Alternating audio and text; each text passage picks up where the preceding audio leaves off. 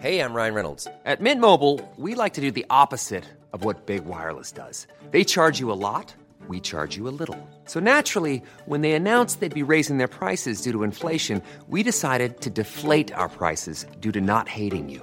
That's right. We're cutting the price of Mint Unlimited from $30 a month to just $15 a month. Give it a try at mintmobile.com slash switch. $45 upfront for three months plus taxes and fees. Promo rate for new customers for limited time. Unlimited more than 40 gigabytes per month. Slows. Full terms at mintmobile.com. Hey, it's Paige DeSorbo from Giggly Squad. High quality fashion without the price tag. Say hello to Quince. I'm snagging high-end essentials like cozy cashmere sweaters, sleek leather jackets, fine jewelry, and so much more. With Quince being 50 to 80% less than similar brands. And they partner with factories that prioritize safe, ethical, and responsible manufacturing. I love that. Luxury quality within reach. Go to quince.com slash style to get free shipping and 365 day returns on your next order. Quince.com slash style. Jan Magnus Wingmark, 51 år gammal. Två barn boendes i Täby norr om Stockholm.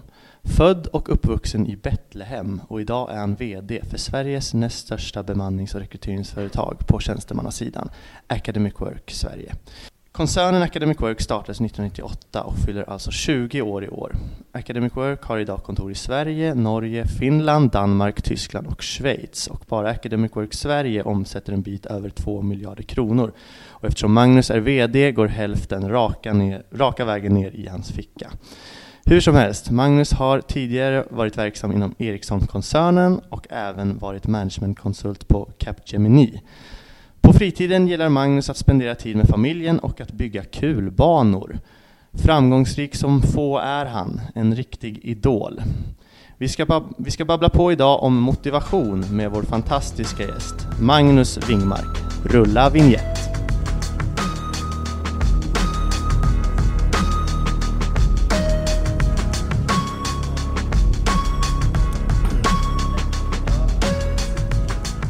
Välkomna till Amatörpsykologernas topp 100 igen. Vi sitter här en solig skärtorsdag och ni lyssnar på det här dagen efter annandag påsk. Hur mår du Ulf?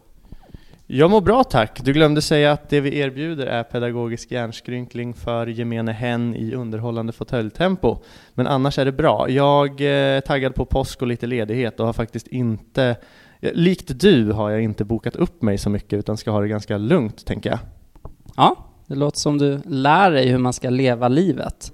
Vi ska väl inte babbla på för mycket och vi sparar väl veckans spaning till nästa vecka och kör två veckans spaning. Ja, jag har en liten bara som jag vill nämna, för det var så kul här på Lidl innan vi gick in hit. Då hade jag hörlurarna på och köpte lite grejer i kassan. Eh, och för det var en liten rolig situation, för vad brukar, vad brukar kassören säga när man liksom har betalat klart? Var det bra så? Ja, eller det andra också, det här med pappret. Vill du ha kvitto? Exakt. Och jag hade hörlurar på och jag antog att det var den frågan som kom. Så jag sa bara nej tack, det är bra. Men så sekunden efter förstod jag att han sa glad påsk. så det blev en väldigt eh, konstig, konstig grej, så att jag gick bara. Eh, det var typ det som var veckans spaning. Det är det som har hänt i världen. Men okej, okay, ska vi kliva på själva anledningen till att vi sitter här idag? Idag ska vi prata motivation och vi har en gäst med oss idag. Vill du bara introducera kort? Ja, vi nämnde tidigare att vi jobbar inom rekrytering på ett bemannings och rekryteringsföretag och vi har faktiskt vår VD för det här företaget som gäst idag som driver det här väldigt framgångsrika företaget som kallas Academic Work och eh, det finns väldigt många punkter i det här som är värda att beröra kring motivation som vi gärna vill prata med Magnus Wingmark kring. Välkommen Magnus! Mm, tack så mycket! Hur mår du? Jag mår alldeles förträffligt här. Sitter och fantiserar lite grann redan nu faktiskt om påsken här. Ja. Har du några planer? Vi pratade lite om det innan, men vad var det du skulle göra i påsk? Ja, det blir väl eh, lite Romme alpin med familjen imorgon, fram och tillbaka där. Eh, skidåkning, mm. sista för säsongen. Och sen så eh, blir det någon sväng till Vaxholm där på en liten påskbuffé hoppas vi på. Och sen blir det då lite grann av släkten då i vanlig ordning då. Ja, Så det kommer bli trevligt. Du vill inte jaga sill sa du? Nej, eh, den här gången så kör vi en påskbuffé då på Vaxholms hotell. Den kan jag faktiskt rekommendera. Eh, och då slipper jag vara ute och jaga sillburkar här nu på ICA Kvantum i eftermiddag. Ja, hur, hur är det en sån här helg? Kan, ringer telefonen konstant eller kan du stänga av eller tvingas du stänga av den eller är det kolugnt? Nej, men det, det som är så bra med just det här jobbet, därför att eh, när vi stänger dörrarna här och går hem för dagen, då är det oftast eh, avstängt hos kund också. Mm. Eh, det var annat när jag jobbade på Ericsson innan och hade en global roll där. Då Mm. eh, hade var ju, kunde det vara att eh, man fick ta telefonsamtal från eh, eh, Asien tidigt på morgonen, då Europa hela dagen och sen så var det eh, Amerika då på eftermiddagen och sen så låg ju inte alltid semestrarna och sådär på samma sätt som i Sverige då. Så att där var det mycket samtal under eh, både ledigheter och, och, eller semester och helger. Men Mm. här, här är det faktiskt riktigt bra. Mm. Så man kommer inte se en Magnus i backarna i Romme med en telefon klistrad mot örat? Nej, det kommer ni inte att göra. Och eh, även om jag har svårt att hålla mig ifrån det här med eh, kolla av mejlen och sådär på telefonen, det ska jag villigt erkänna, så försöker jag jobba med mig själv kring det där och eh, försöka vara ett föredöme också, kunna koppla av, klippa av. Bra. Jag tänkte att du skulle få en chans här till ett litet försvarstal också. Medvetet så använder jag mig av tre lögner här i inledningen bara för att eh, folks öron skulle spetsas till lite extra. Du, du får gärna nämna här, vad var det i inledningen här om dig som faktiskt inte stämde? Ja, det första jag fångade upp var var jag var född någonstans och där tror jag att du sa Betlehem va? Ja, precis. Ja, det stämmer ju inte utan jag är ju eh, född och uppvuxen i Mora i Dalarna. Och eh, hade vi någon mer lögn eller var det det enda? Ja, sen var det en lögn då som eh, jag tror har att göra med själva omsättningen då inom Academic Work. Att vi omsätter dryga 2 miljarder och eh, så tror jag att du sa att omkring hälften gick rakt ner i mina fickor då. då. Eh, och det hade ju varit fantastiskt om det är sant, men Mm. det är inte sant. Tyvärr då, får vi säga. Tyvärr får vi säga ja. Vi ska nog komma till senare i podden att det kanske inte skulle vara fantastiskt för motivationen om det skulle vara sant. Men det blir en cliffhanger.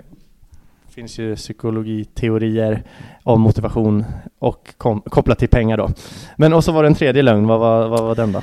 Ja, tredje lögnen det var att eh, jag har ett eh, intresse för att bygga kulbanor hemma och eh, det stämmer nog inte riktigt. Däremot så är jag ju villaägare nu sedan fem år tillbaka och gillar att ta hand om min fina kära gräsmatta. Och eh, någonting jag läste om dig som du gillade att göra på fritiden som jag skulle kunna skrivit dit om jag hade velat vara sanningsenlig men jag bytte det mot kulbanor. Det var ju att du gillar att köra rullskidor. Mm, det gillar jag Ja. väl. Jag är liksom en gammal skidlöpare från Mora då. Mm. Så att eh, det tycker jag om. Och det är ganska snällt mot eh, kroppen, snällt mot leder. Så länge som man inte faller. Är det, är det någon fördel med det jämfört med annan skidåkning? Alltså åker du hellre rullskidor? Ja, jag brukar, ehm, eh, jag åker ehm, eh, rullskidor då för att kombinera det med löpning då, då. För att ligga och nöta med tre, fyra gånger i veckan längre löpning, det, det är inte sunt för knäna. I alla fall inte för mina knän. Utan lite mindre löpning och sen försöka balansera upp det med rullskidor. Det, det tycker jag det ger verkligen susen. Jag fastnade lite för det här med kulbanor. Jag tyckte det verkade som ett, hade varit ett sjukt kreddigt intresse, så jag tycker nästan det är synd att det inte stämde. Vi får klippa bort att det var en lögn. Ja precis, den, den lögnen var väl minst eh, Ja den var väl minst farlig av de tre. Att vara född i Betlehem är väl inget fel men det där med pengarna kanske var det som var att inte skulle det var sant. stuckit i folks ögon.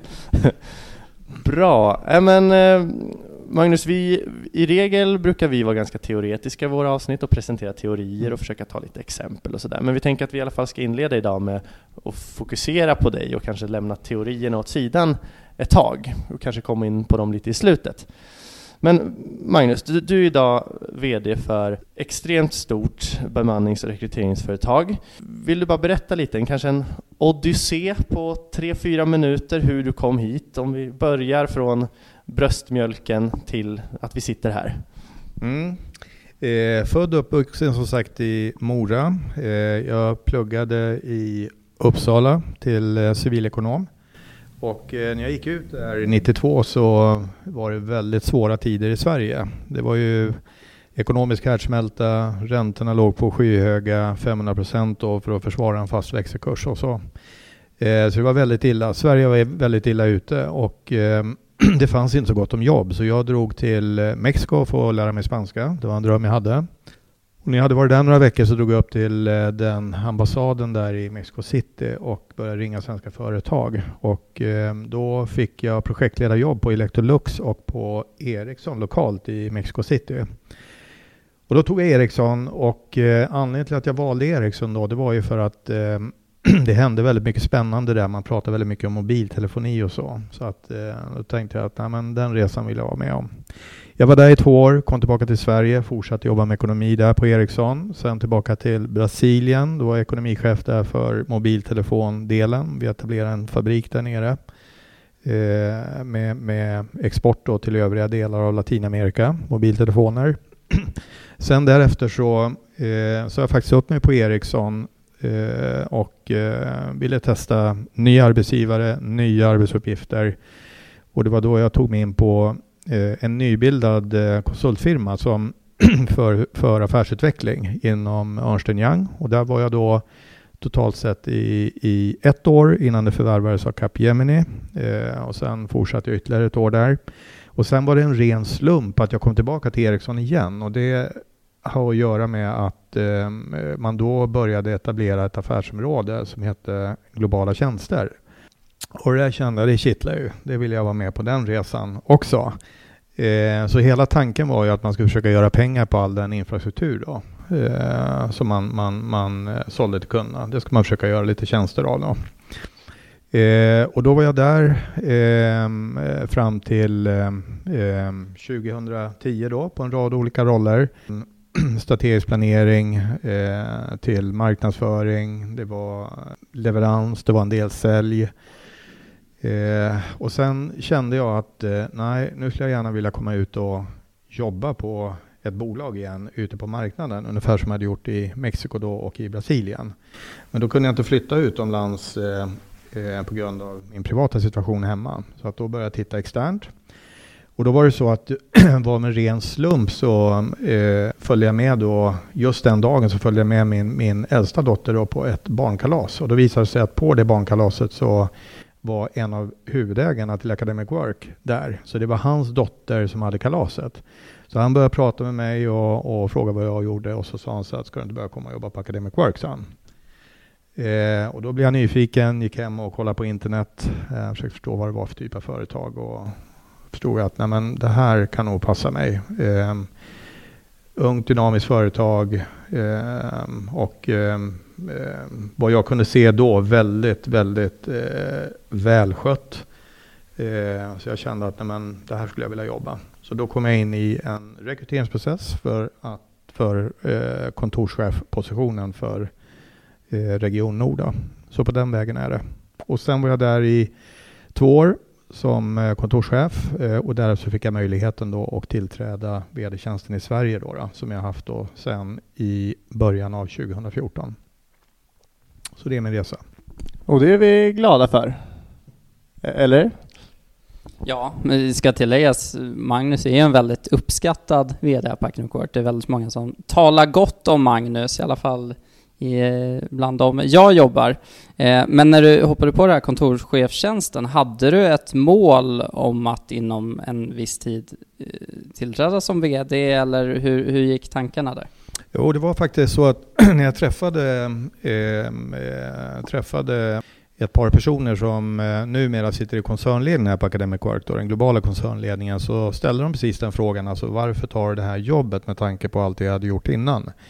Men då sa jag att jag vill komma in, jag vill lära mig hantverket, jag vill eh, etablera relationer, men eh, sen om på två års sikt om, om det finns en möjlighet så skulle jag vara väldigt sugen på att ta mig an en, en landschefsroll då, en VD-roll. Ja, nej nej, men det, det är intressant där, för att när du berättar hela din karriär så, så låter det som att du har haft ett stort driv uppenbarligen. Du har hela tiden strävat efter nya utmaningar och så vidare, varit utomlands och sådär. Har det varit självklart ända från början att du hela tiden vill framåt i yrkeskarriären i, i motsats till vissa som kanske är nöjda där de är om, om saker och ting och pusselbitar faller på plats så att säga?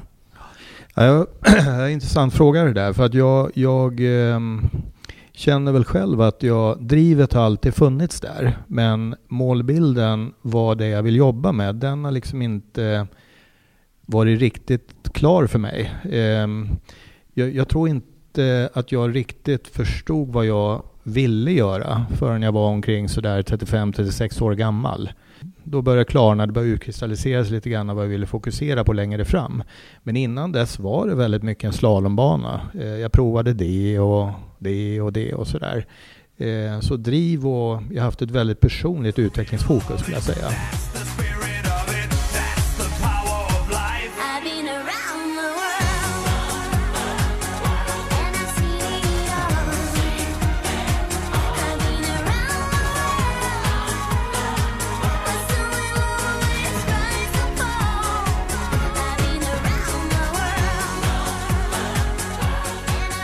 Man får ju säga det eh, om man ska dra ut en eh, klyscha här då, att du har kommit ganska långt så att säga. Eh, kan man ställa frågan så här rakt ut, vad tror du det beror på? Inneboende motivation, inneboende drivkraft eller vad skulle du, hur skulle du vilja förklara din, din resa, din så kallade framgångssaga här då? Ja, tack, tack så mycket för att du beskriver det så. Eh, det, jag tror att eh, det är en kombination av olika faktorer. Det är eh, naturligtvis det här drivet, den här motorn måste ju finnas eh, någonstans. Eh, och den känner jag, den har funnits med mig hela tiden.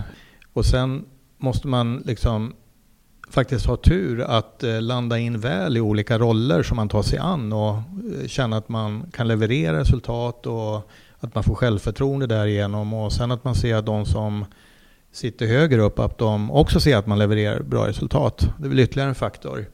Och en annan faktor skulle jag nog säga, det är, det är faktiskt tajmingen. Komma in i rätt tillfälle. Och eh, jag kan säga så här att när jag kom in som kontorschef då på hösten 2010 för Region Nord, mm, eh, då hade jag ett himla flyt. För att det var efter den här Lehman-kraschen 2008-2009. Eh, konjunkturen hade precis tagit fart. Eh, eh, motivationen på säljet var ganska sargat där. Eh, och man har haft väldigt stora avgångar på leveranssidan. Eh, och, eh, men just bara det faktum att eh, jag kom in där så tror jag att organisationen ändå fick en nytändning. Ekonomin pekade uppåt. Eh, vi fattade ett antal eh, viktiga beslut där ehm, för att organisationen skulle kunna fortsätta växa. Eh, så där kan jag nog säga att där, där hade jag verkligen flyt. Ehm, jag har gått in i positioner där jag inte har flyt utan får att agera, agera mer som en eh, städa det och sopa upp sånt som inte har gått så bra. Och det är ju inte lika roligt. Mm. Nej, men det är intressant att du, du pratar om tur och flyt, för att, för att jag tror det är en underskattad faktor i väldigt många fall.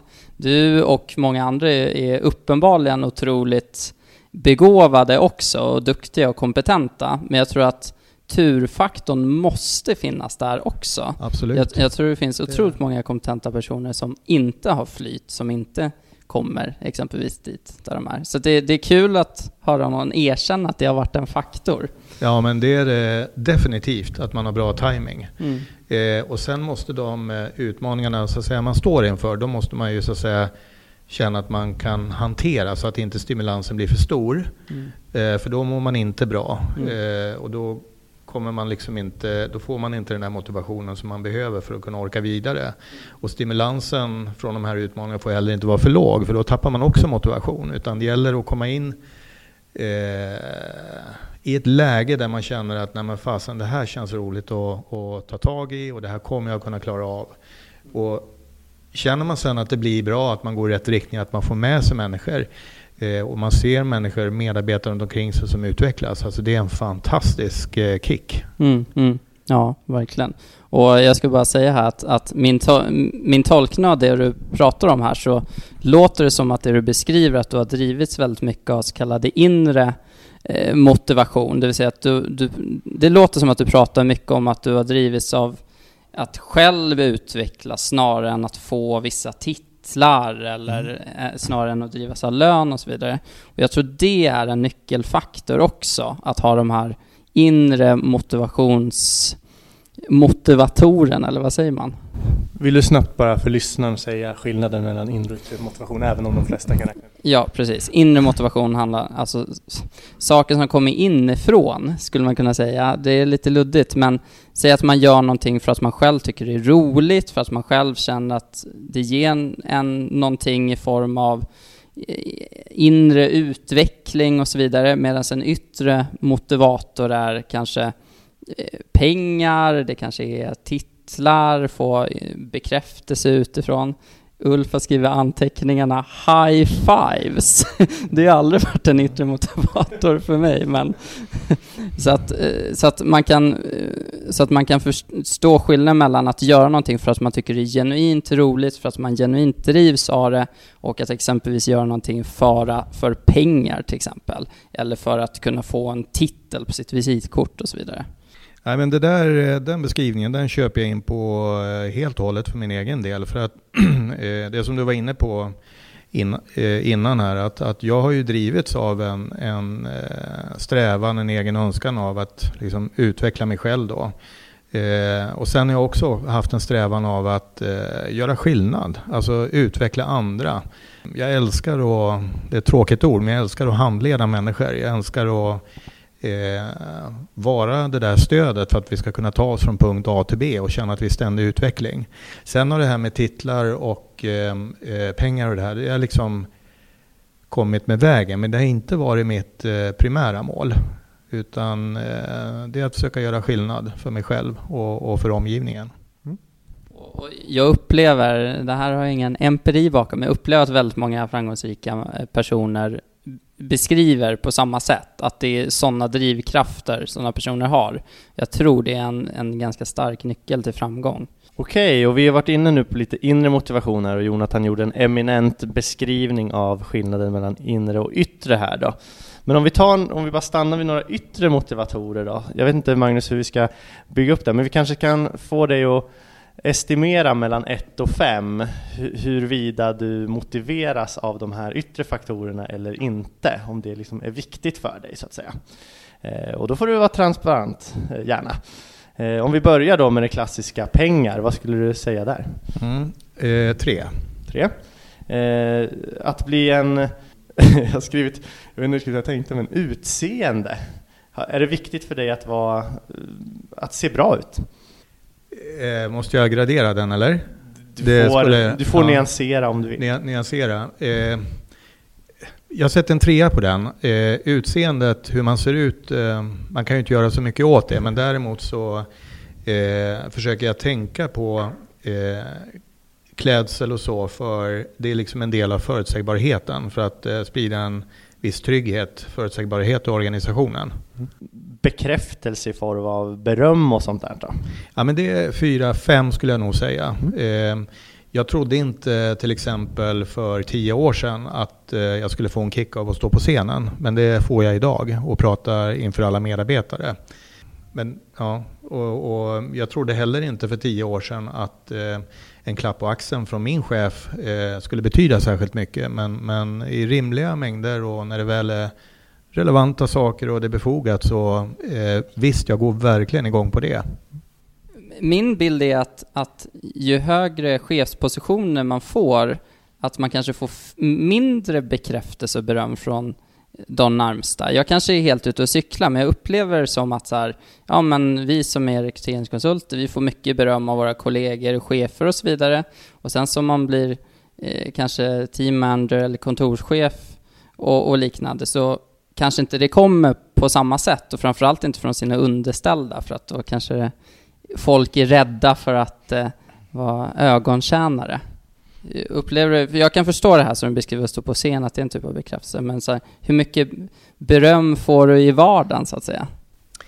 Eh, det, det, är nog ganska sparsamt med det.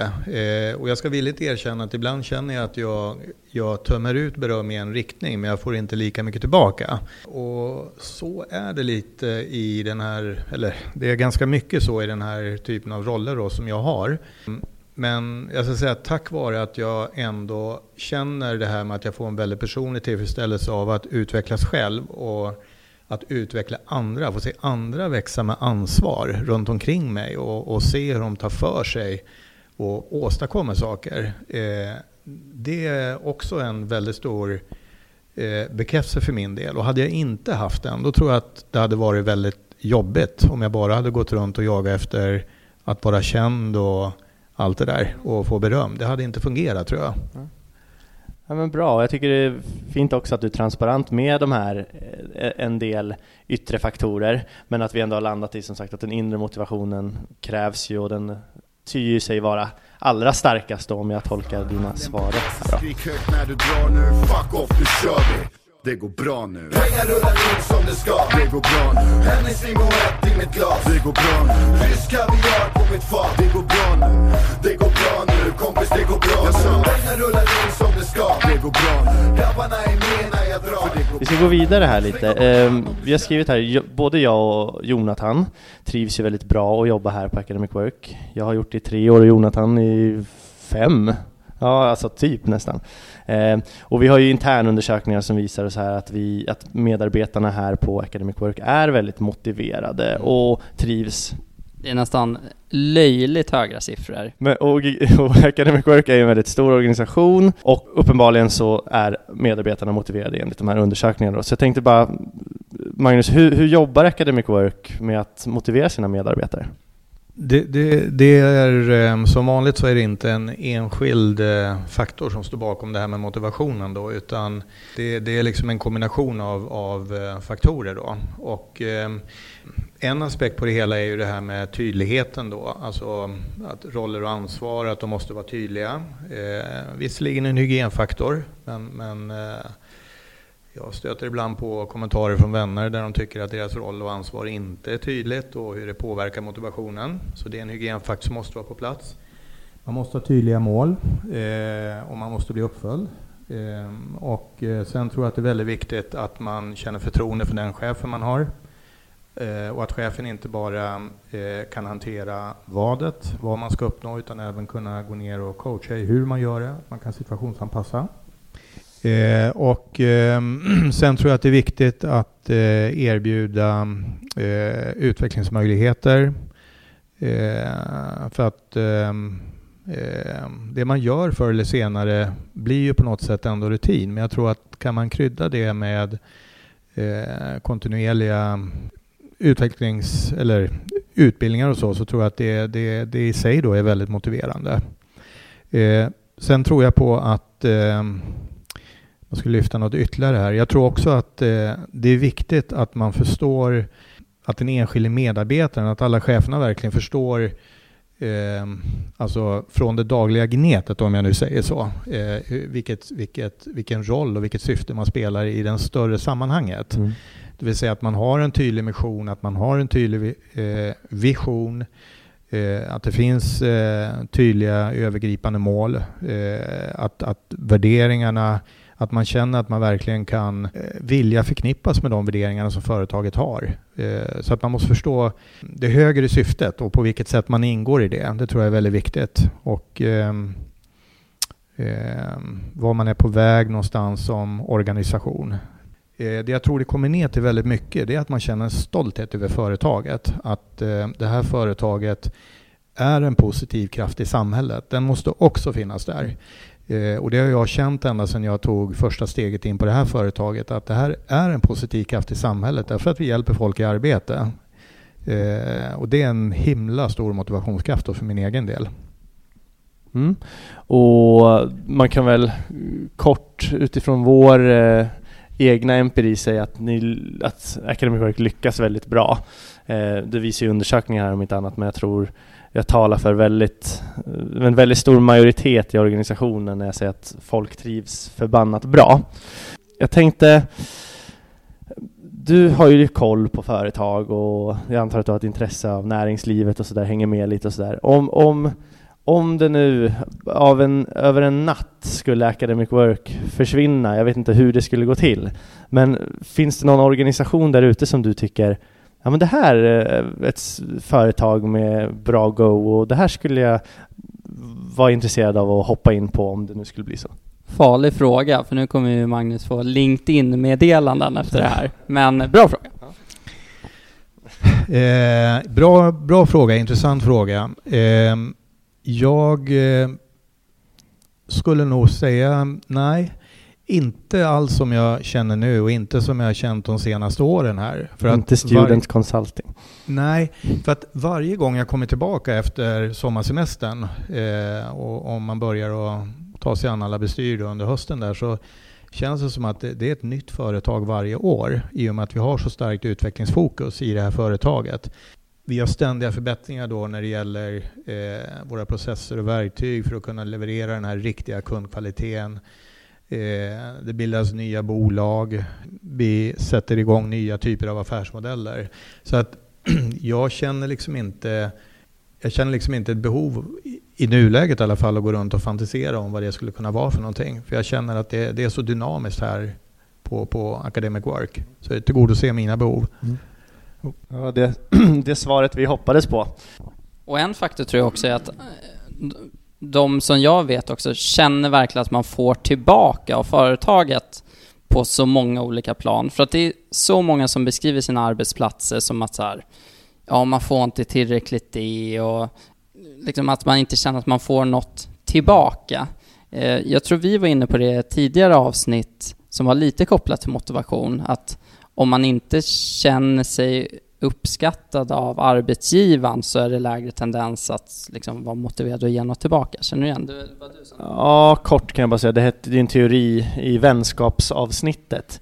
Equity theory, att människor är benägna att att liksom även i vänskapsrelationer och det kan appliceras på företag och eh, kärleksrelationer också, att man vill behandla den andra parten rättvist. Så att eh, är jag ett företag som jag upplever behandlar mig schysst och ger mig möjligheter så vill jag ge något tillbaka bara av mitt beteende och tala gott och sådär. Och det är ju otroligt både smart organisatoriskt men också liksom det som gör att människor trivs. Mm.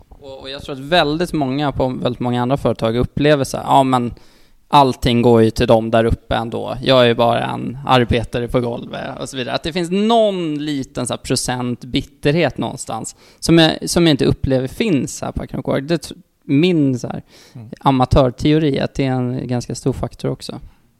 Jag blir ju fantastiskt glad av att höra era beskrivningar här. Vi har ju inte på något sätt gjort upp vad som ska sägas här innan Absolut den här inte. podden, så att det är ju eh, verkligen fantastiskt. Och eh, vi har ju genom ledningen här också bedrivit ett väldigt eh, konsekvent och ett målmedvetet arbete med att försöka liksom få en känsla av att man minskar distansen till medarbetarna bjussa på oss själva vi, genom att komma med lite uppträdanden mm. med allt ifrån musik och dans och det ena med det tredje. Men det får heller inte bli flamsigt. Mm.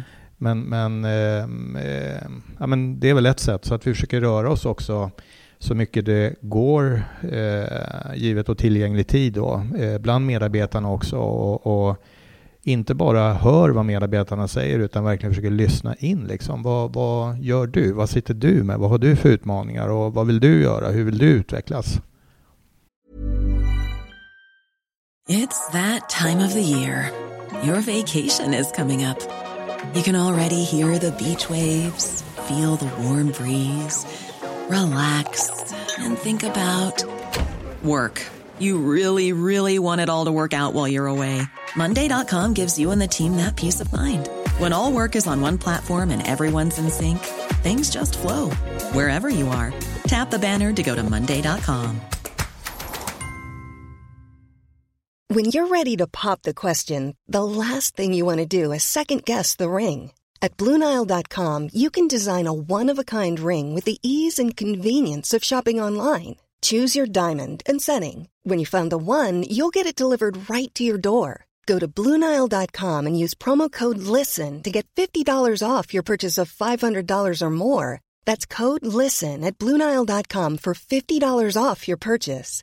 Bluenile.com code LISTEN. Quality sleep is essential. That's why the Sleep Number Smart Bed is designed for your ever evolving sleep needs. Need a bed that's firmer or softer on either side? Helps you sleep at a comfortable temperature? Sleep Number smart beds let you individualize your comfort so you sleep better together. JD Power ranks Sleep Number number 1 in customer satisfaction with mattresses purchased in-store. And now, save 50% on the Sleep Number limited edition Smart Bed for a limited time. For JD Power 2023 award information, visit jdpower.com/awards. Only at a Sleep Number store or sleepnumber.com.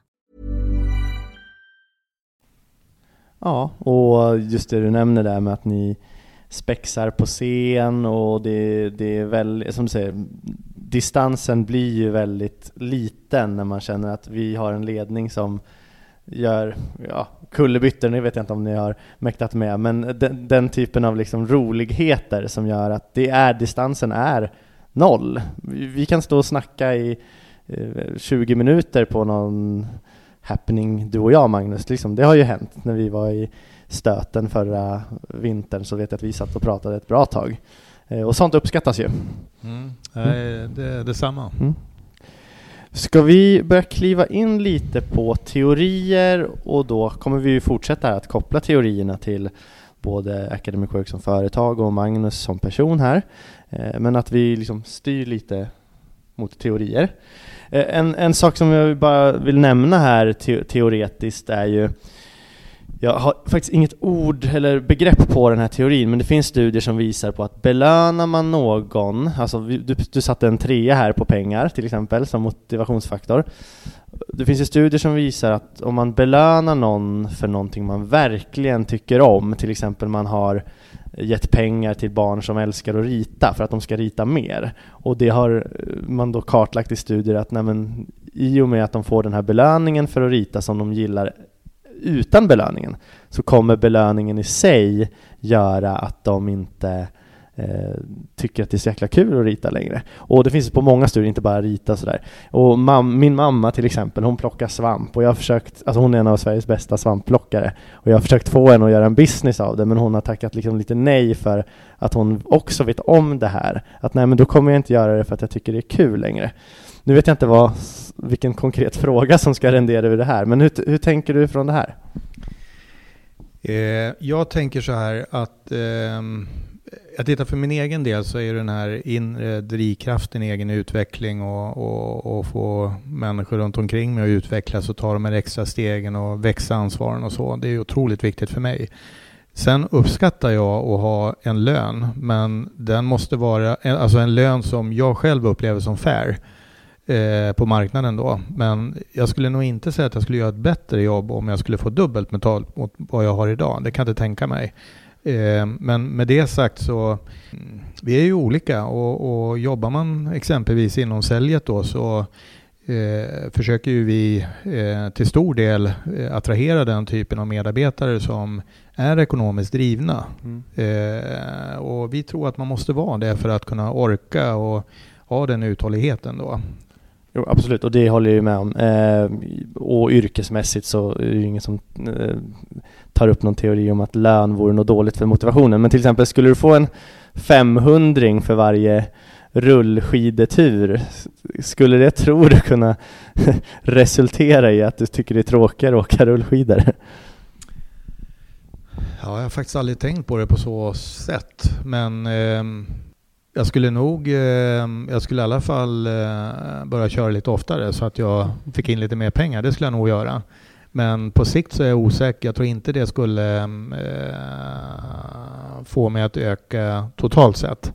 Mm. Det tror jag, jag, jag, tror faktiskt att du skulle tycka det blev tråkigare till slut. Det här är en av mina favoritteorier faktiskt. För att jag tänker ofta på det. Jag håller på med styrkelyft då, på elitnivå. Jag, det är en sport med inte så mycket pengar i.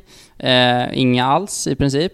Och då tänker jag så här, jag gillar att det inte är pengar i det. För så fort det skulle komma in pengar så skulle jag börja se det lite som ett jobb och så fort man börjar se någonting lite som ett jobb så tar man bort lite av den här inre eh, motivationen. Och det, jag tror det handlar om att eh, vi gör ju, alltså det är inte bara tanke som leder till handling, utan handling leder ju till tanke också. Det vill säga att om jag börjar få betalt för någonting så tolkar jag som, alltså tolkar jag mitt eget beteende, omedvetet eller medvetet, som att jag gör det för pengarnas skull och glömmer bort mina egna drivkrafter.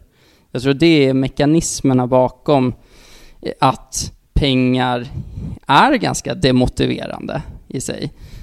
Sen så eh, tror jag att eh, till exempel där säljarna, det är väldigt många som drivs av pengar och sådär, men det är väldigt många som drivs av siffrorna också, upplever jag. Sen om det är en inre eller yttre motivator, det vet jag inte. Yttre. Okej. Men jag skulle nog säga att eh, nu när jag fått reflektera lite mer kring den frågan då, om jag får 500 spänn varje gång jag sticker ut och åker rullskidor. Eh, jag tror inte jag blir lyckligare och mer motiverad av det. Eh, därför att jag åker rullskidor för att jag vill det. Jag tycker det är befriande, ger mig tillfredsställelse. Eh, skulle jag få pengar för det hela så skulle det mer kännas som ett, ett litet tvång för att få pengar. Eh, och jag tror inte på sikt att de pengarna skulle kunna kompensera den känslan.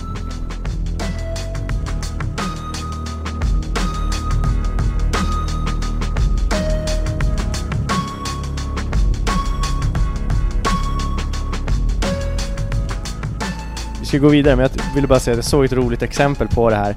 En kvinna som hade nedre botten i ett hyreshus som tog en nap varje dag. Det här visste barnen på gården om. Så de brukade jävlas med henne och knacka på fönstret och föra ett oväsen där. Och då klev hon ut någon dag och sa Nej men vad kul att ni håller på och leker här. Eh, jag, det är så kul att det är liv och rörelse här. Och så gav hon dem en femma för att de gjorde det. Och eh, barnen eh, blev ju helt överlyckliga och fortsatte göra det dag ut och dag in varje gång den här kvinnan skulle ta en nap då. Och så kanske den fjärde dagen så sa hon, nej men nu börjar mina pengar ta slut här så nu får ni bara en krona, men hoppas att det går bra. Och de slutade för de tyckte det var dåligt betalt. och bara lite kopplat till det här exemplet då. Eh, men bra, då... Så sum, summa summarum kanske man ska nu tillåter inte kollektivavtalen det kanske. Man kanske ska göra om alla anställda på Work till volontärer. Precis, då skulle det gå jävligt bra tydligen. Om det skulle gå igenom nu efter mitt förslag skulle jag bli bränd på bål. det tror jag faktiskt. Ganska impopulärt. Men vi, som sagt, vi är lite inne på teorier. Vi har pratat ett tidigare avsnitt om Maslows behovstrappa, en av de mest klassiska motivationsteorierna som bygger på att vi måste, eh, vi måste tillfredsställa ett behov för att ta oss längre upp på en trappa som har fem eller sju steg. Det är till exempel längst ner så har vi hunger och sömn och törst som vi måste liksom tillgodose för att sen kunna ta oss till nästa steg som är att vara i en säker miljö och inte vara utsatt för fara och så, så vidare. Att skapa relationer med människor kommer lite längre upp och sist upp är ju då självförverkligande. Det som Maslow anser vara liksom det toppen på motivationspyramiden, att det är liksom slutgiltiga målet med människors liv. Jag vet inte om vi ska grotta ner mer i det här, eh, men jag vill bara nämna att det är en av de mest klassiska teorierna. Är det något du vill kommentera kring det Magnus, eller ska vi gå på nästa?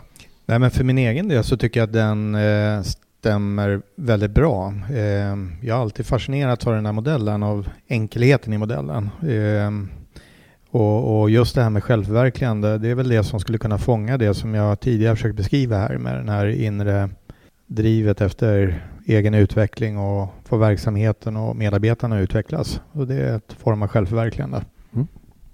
Men, men du har, sitter ju på en nästan så hög position det går på ett företag som nästan går så bra som det går.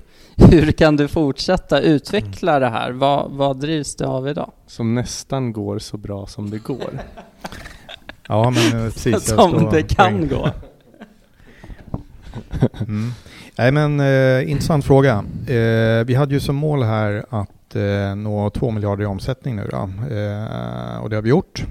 Och då har jag faktiskt fått frågan vid ett par tillfällen, ja men nu då, hur, hur eh, kan du hitta motivationen här för att eh, nej men fortsätta i den här rollen. Men, men nu har vi satt så att nej men nu ska vi dubblera den här omsättningen till eh, 2023. Och eh, det är väldigt motiverande för mig därför att eh, dubblera en omsättning då fram till 2023 det innebär att man är tvungen att göra eh, givetvis det som vi gör idag ska vi fortsätta göra lite bättre men sen gäller det att hitta nya typer av sätt att eh, göra affärer på, nya typer av affärsmodeller och det känns väldigt inspirerande. Återigen då komma tillbaks och kunna säga det en vacker dag när man sitter här på ålderns höst att eh, nej men fan jag var med på den här resan och gjorde skillnad. Det, det tycker jag känns väldigt inspirerande. Mm. Ja, det är bra. Vi eh, ska ta en ny teori och den här tycker jag är krånglig att förklara. Men eh, för nu vill vi ju ändå ge lyssnarna lite kunskap här om motivationsteorier. Och då har vi en teori som eh, har fått stort genomslag som heter Expectancy and Value Theory. Och den teorin utgår egentligen från, jag ser om jag kan rida hem det här eller om det blir pannkaka, men som menar att Målinriktat beteende kan förklaras av dels personens vetskap om hur man ska gå tillväga för att nå till målet och dels på grund av personens värdering av målet. Alltså, har, har jag en chef som säger åt mig, nu gör jag ett jätteenkelt exempel, du ska äta en Donkenburgare. Jag vet inte varför jag tog det som exempel, men då är det mer sannolikt att jag gör det här om jag värderar burgaren högt, alltså att jag är sjukt hungrig och även att jag har vetskap om hur jag ska få tag i den. Jag går till McDonalds och köper den. Det är mer sannolikt att jag går i linje med det här målriktade beteendet då än om jag till exempel bara var hungrig men inte vet hur jag får tag i den. Eller om jag bara vet hur jag får tag på den men inte är hungrig. Så värdering av resultatet och vetskap hur man tar sig dit, säger den här teorin, är det som kommer pred, pred, predi... Nu får du våra lyssnares motivation att lyssna vidare på den här podden att gå på noll. Pre, predicera, vad fan håller jag på med? Och nu har jag glömt bort vad jag pratar om.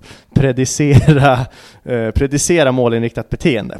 Så till exempel har Academic Work må, vissa uppsatta mål så underlättar ju det dels av att vi ska vilja nå målen, att vi värdesätter att nå målen, att det är what's in it for us, att nå målen. Och även då goda verktyg för att nå dit. Eh, nu har jag pratat väldigt mycket om det här. Förstår du min fråga då? Hur jobbar Academic Work med det här? Att vi dels både ska lockas av målen och ha verktygen för att nå, ta oss dit. Mm. Ehm, det där, eh, den här modellen känner jag faktiskt inte till då, då. men, men eh, det gäller ju alltid när man sätter den här typen av mål att det ska vara stretch i målen. Men de måste ändå kännas nårbara. Det ska vara svårt men de ska vara nårbara. Om man sätter ett mål, om vi hade satt eh, till exempel 8 miljarder 2023, då tror jag att det hade varit väldigt demotiverande. Därför att då förstår man inte hur man ska ta sig dit om det inte är så mm. att man förvärvar ett bolag. Men om man ska dubblera omsättningen på organisk tillväxt på ett antal år, det kan man nog associera med att köpa in på. Jag tycker det finns en väldigt stark tro på det här Eh, sikta mot stjärnorna och nå trätopparna som jag själv inte riktigt tror på. Jag tror snarare på, precis som du säger, stretchat men realistiskt mål för att då när man känner att man är på gång att nå det så reproduceras ju en positiv känsla snarare än att så här, efter ett kvartal så är man eh, inte ens i närheten och så tappar man kanske all motivation. Så det, det är en liten kalibrering här med rätt målsättning. Jag gillar att du tog in den eh, metaforen där, för så tror jag många tänker. Alltså, jag siktar på det bästa, det mesta av allt och sen är man ändå nöjd om man kommer någonstans. Men frågan är om man är det då? Vad, vad tror du om den eh, liknelsen som Jonathan drog? Ja, men jag tror på den och eh, eh, försöker väl liksom applicera den när vi utformar de olika målsättningarna då på ett års sikt, på tre års sikt och på fem års sikt. Eh, men, men, eh, och, men sen beror det ju på, vi har ju alla olika eh, uppfattningar om vad ett stretchat mål är för någonting. Så det gäller liksom att, för en hel organisation så gäller det att hitta något mål som upplevs som stretchat. Eh, inte oövervinnligt, eh, men upplevs som definitivt stretchat, som tvingar fram eh, delvis nytt beteende för att man ska kunna nå eh, målet. Eh, delvis nya affärsmodeller för att man ska kunna nå målet. Mm. Det tror jag är viktigt. Men, men går man över den där gränsen och man känner att nej men, eh, det här går inte, då, då tappar man folk tror jag. Och konkret Eh, prägen i målet är väl också viktigt, att det är mätbart, att man inte bara sätter upp ett abstrakt mål, eller vad tänker du där? Nej precis, det, må, det måste verkligen vara mätbart så att man kan eh, säga att nu är vi här idag och, och kommer vi hit och då har vi gjort ett eh, himla bra jobb. Ja, jag vet att vår kontorschef nu då, Peter Knutsson, när eh, Nord nådde sina mål här i mitten av december förra året så skrek han, alltså det, det var inte så här ja han skrek, han skrek Jävlar vad bra kalibrerade mål. Det var liksom det, det var, han fokuserade på så jävla mycket på att det var så bra uppsatta mål för att vi nådde dem liksom i sluttampen. Så ja, det, det, det, det är jävligt kul för det. Han var nöjd för han gjorde en bra forecast kanske? Ja, säkert. Ja. Han hade en bra uppskattning. Liksom, helt enkelt.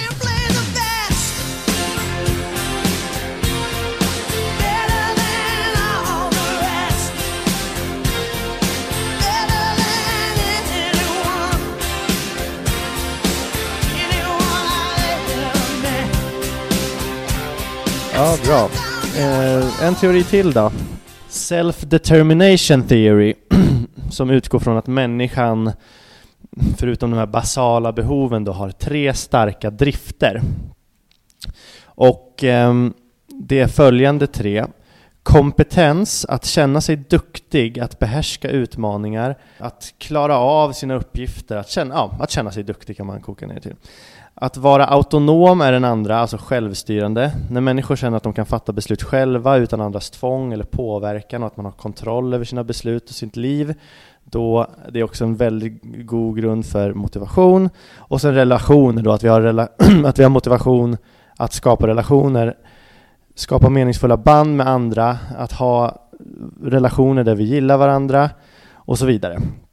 Eh, och när jag läste det här häromdagen inför det här avsnittet, kompetens, autonomi och relationer, så tänkte jag, vad fan, det här känns ju så jävla academic work. Eh, vad säger du Magnus om, de, om den här teorin? Nej, men jag, eh, jag, jag, håller med dig, jag köper verkligen in på det här. Eh, och ehm, eh, Tricket är ju bara eh, hur skapar man de här förutsättningarna? Och ehm, där tänker jag när man Eh, ibland ehm, eh, när man tillsätter, eller när jag tillsätter chefer runt om i organisationen då så eh, brukar jag oftast tänka så här liksom, eh, vad är liksom, klarar den här personen av de utmaningar som kommer att finnas här? Alltså är den här personen eh, hyggligt redo? Riktigt redo blir man ju aldrig. Mm. Eh, men har man förutsättningar för att kunna hantera de här utmaningarna eller blir utmaningarna för stora? Eller är de kanske till och med för små? Ja. Utan de måste ligga på pricken där. Eh, och sen det här med autonomin, den är jätteviktig. Att man har det som en, en grund från början när man kliver in i ett chefskap. Men från början så är ju graden av autonomi, den blir ju inte så stor utan den får ju växa fram längs med vägen i takt med att man eh, blir eh, att man utvecklas i rollen då, i sin mm. nya chefsroll. Då. Och gällande relationerna så tror jag alltid att det är sunt när man kommer in som en ny chef att man tänker väldigt mycket på att etablera relationer innan man går in och börjar prata om prestation. Det tror jag är väldigt viktigt. För börjar man åt andra hållet så kan det slå fel. Ja, ja men jättebra. Och, och som du säger att jag tror, är man en organisation som som understödjer då den här, folk får känna sig duktiga och vara självstyrande och att man har kul tillsammans. Det tror jag är superförutsättningar för en motiverad medarbetare. Men, men du Magnus, om du skulle spela en bowlingmatch mot en kompis, vad, vilket av följande scenarion väljer du då? Att du spelar ganska mediokert, dåligt kanske rent utav, men du vinner ju ändå matchen mot din kompis.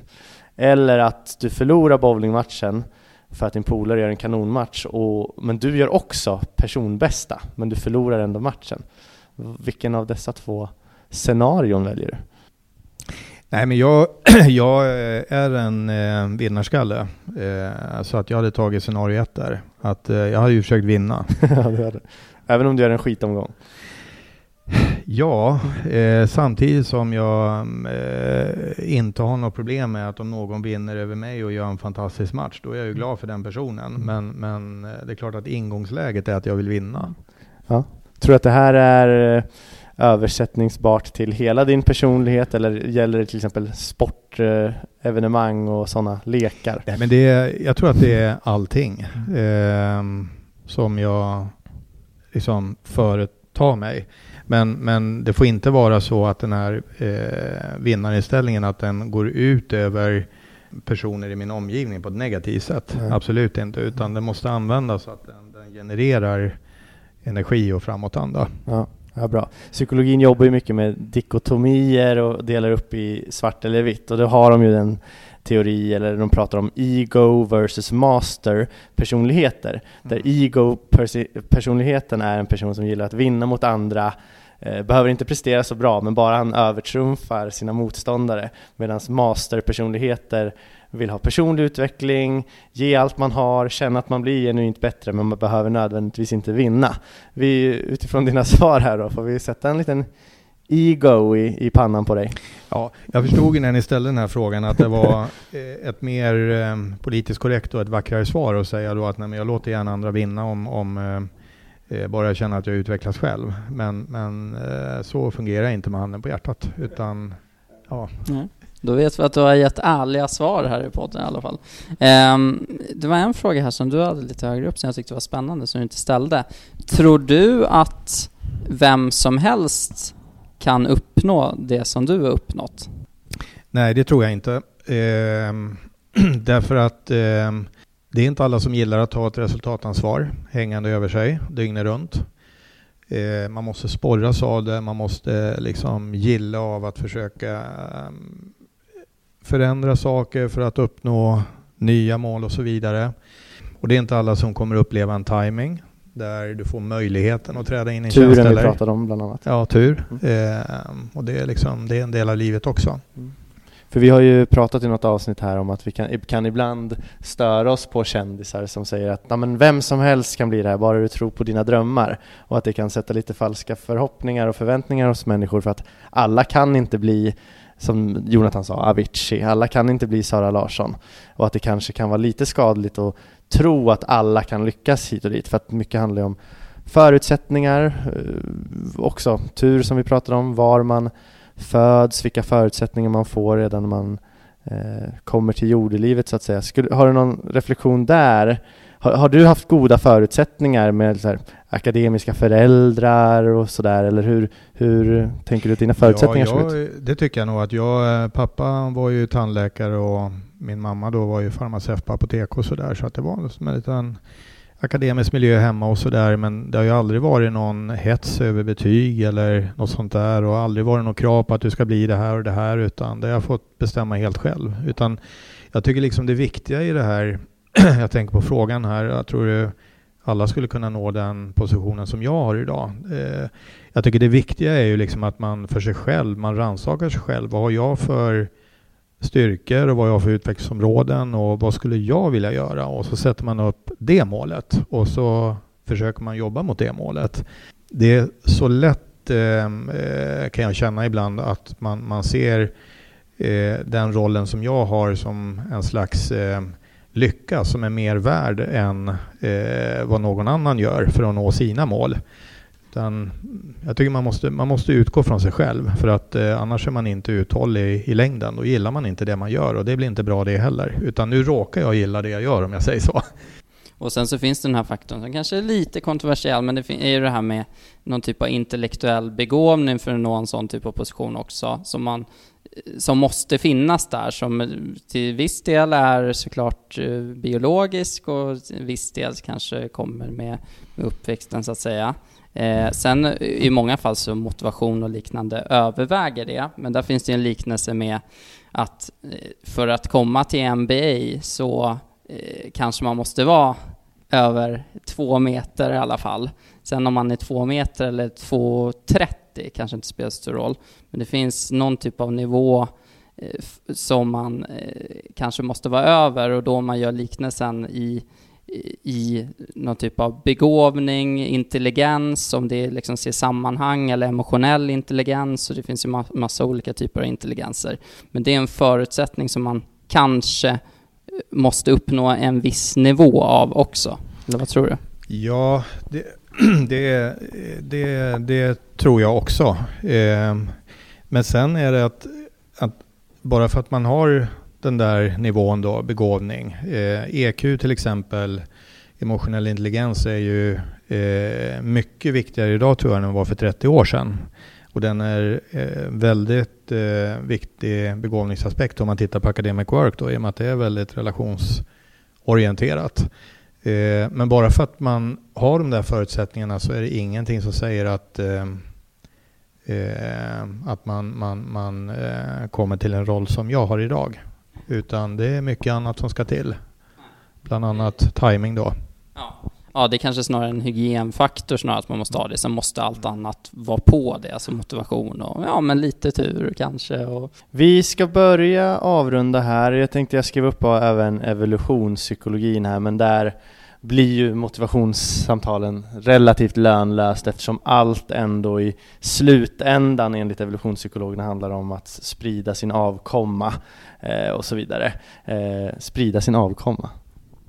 Ja, jag, jag förstod inte riktigt den där anteckningen, för jag antar att utifrån ett evolutionspsykologiskt perspektiv så skulle motivation i mångt och mycket så drivs vi, vi av någon typ av social status och social status ökar ju vår, vår sannolikhet att eh, liksom hitta en partner och så vidare om man ska prata evolutionspsykologiska termer. Så då fyller motivationen en funktion ju. Absolut, jag kände bara att det kanske inte det, man behöver inte diskutera det så mycket.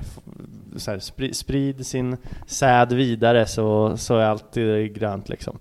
Vad, vad, tror du? Kan man koka ner hela, hel, alla motivationsteorier till att allt ändå handlar om reproduktion? Ja, precis. Det där, eh, jag har suttit och funderat många, många gånger fram till jag blev 25 eh, där. Man satt på kaféer och drack kaffe latte och vad är meningen med livet? Vad finns man till och vad ska man göra och sådär. Så att ska man ta ner någonting riktigt hårt kokt så kan man ju säga då att vi, vi finns här för att reproducera oss.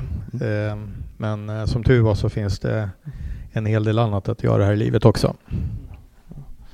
Ja, det är en intressant tanke också för att ja, det är uppenbarligen liksom en stark biologisk faktor och det är lätt att tillskriva det så här, ja men det är meningen med livet. Men om det verkligen hade varit meningen med livet, då hade vi använt dagens teknologi och gått till spermadonationsbankerna och bara kört. Och det gör vi inte, utan vi drivs av andra grejer också, vilket kanske talar för att vi har djupare motivationsaspekter också i livet. Fast vad vet du egentligen vad folk gör? Det kanske bara är något ingen pratar om.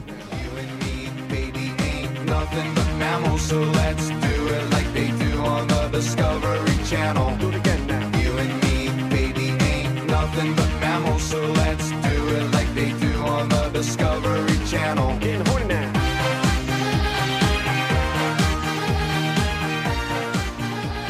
Vi ska ha några snabbfrågor här innan vi bara sammanfattar och eh, tar adjö. Och det handlar egentligen inte om motivation utan det är bara så här, du, du får två alternativ, du får säga den ena eller andra. Kan du inte välja, vill du inte välja så säger du pass, det är okej. Okay. Vi ska inte tvinga dig till val. Men det är bara en, eh, en rejäl dos med 50-50 här. Är du med? Yes. Eh, rapport eller TV4-nyheterna? TV4-nyheterna. Hasse och Tage eller Filip och Fredrik? Hasse och Tage.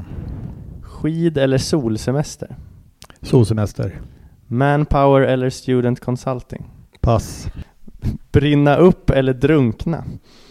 Drunkna. Finpizza eller förortspizza?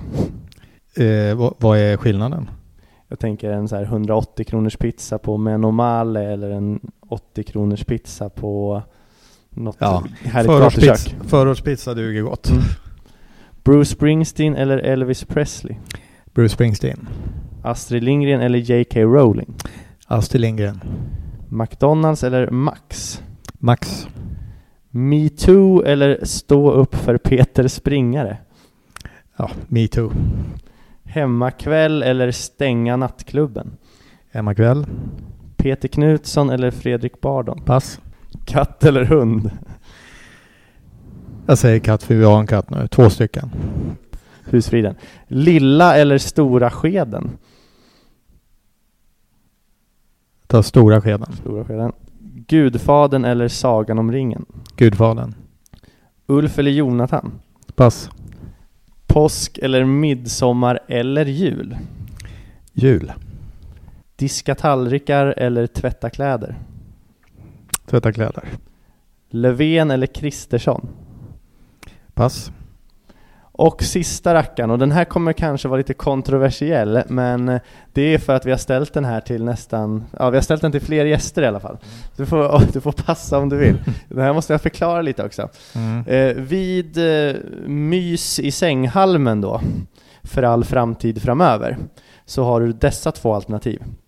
Antingen måste du eh, ha cyklop med snorkel, haklapp och simfötter på dig. Eller så måste din partner ha det. Eh, vad väljer du? Är det du eller din partner som får se löjlig ut? Ja, det blir nog min partner då. Jag vill ju ligga bekvämt i sängen och det kan jag inte göra med cyklop. Okej. Okay. Ja, men bra. Det var våra frågor. Jag tror jag valde att jag ska ha det på mig för jag tror jag föredrar att min partner ser bra ut och att jag kan se lite rolig ut. Ja, och det gjorde Jonathan också. Men bra, då ska vi sammanfatta. Eh, motiverad, framgångsrik Magnus Wingmark har vi eh, intervjuat här. Vi har kokat ner lite till att det handlar om tur, biologi, förutsättningar, timing, men mycket kompetens och intelligens fick vi in också här på slutet. Eh, det har varit fantastiskt kul att ha dig som gäst här. Nu är det en minut kvar på vår eh, alltså, vi har inte minne på spelaren tillräckligt för att fortsätta. Tack så mycket Magnus. Ja, tack så hemskt mycket för att jag fick vara med. Är det något slutord du vill bara dra till med på någon sekund sådär? Nej, det var roligt att vara med och tack för era fina omdömen om Academic Work också. Fantastiskt roligt att höra. Självklart. Då tackar vi dig Magnus. Amatörpsykologernas topp 100 är pedagogisk hjärnskrynkling för gemene hen i underhållande fåtöljtempo. Följ oss på Instagram, amatörpsykologerna eller Facebook, amatörpsykologernas topp 100. Jonathan, du får äran att avsluta med något kul. Tjola upp, hej då. I see trees of green, red roses too. I see them bloom for me and you. And I think to myself,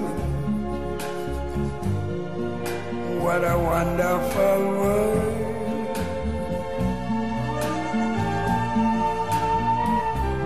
I see skies of blue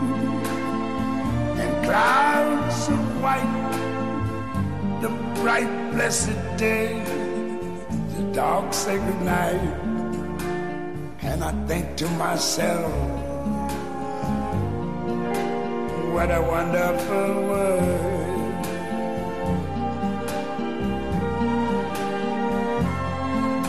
The colors of the rainbow, so pretty in the sky, are also on the faces of people going by.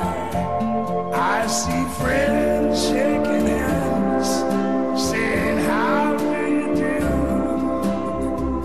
They're really saying, I love you.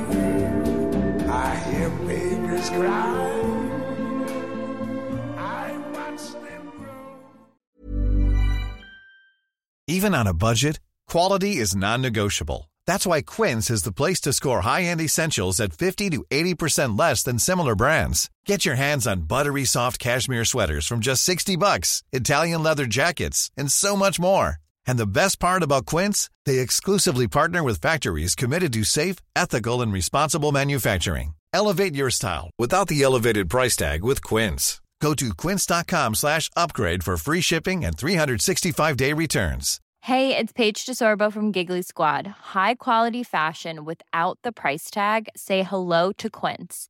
I'm snagging high-end essentials like cozy cashmere sweaters, sleek leather jackets, fine jewelry, and so much more. With Quince being 50 to 80% less than similar brands.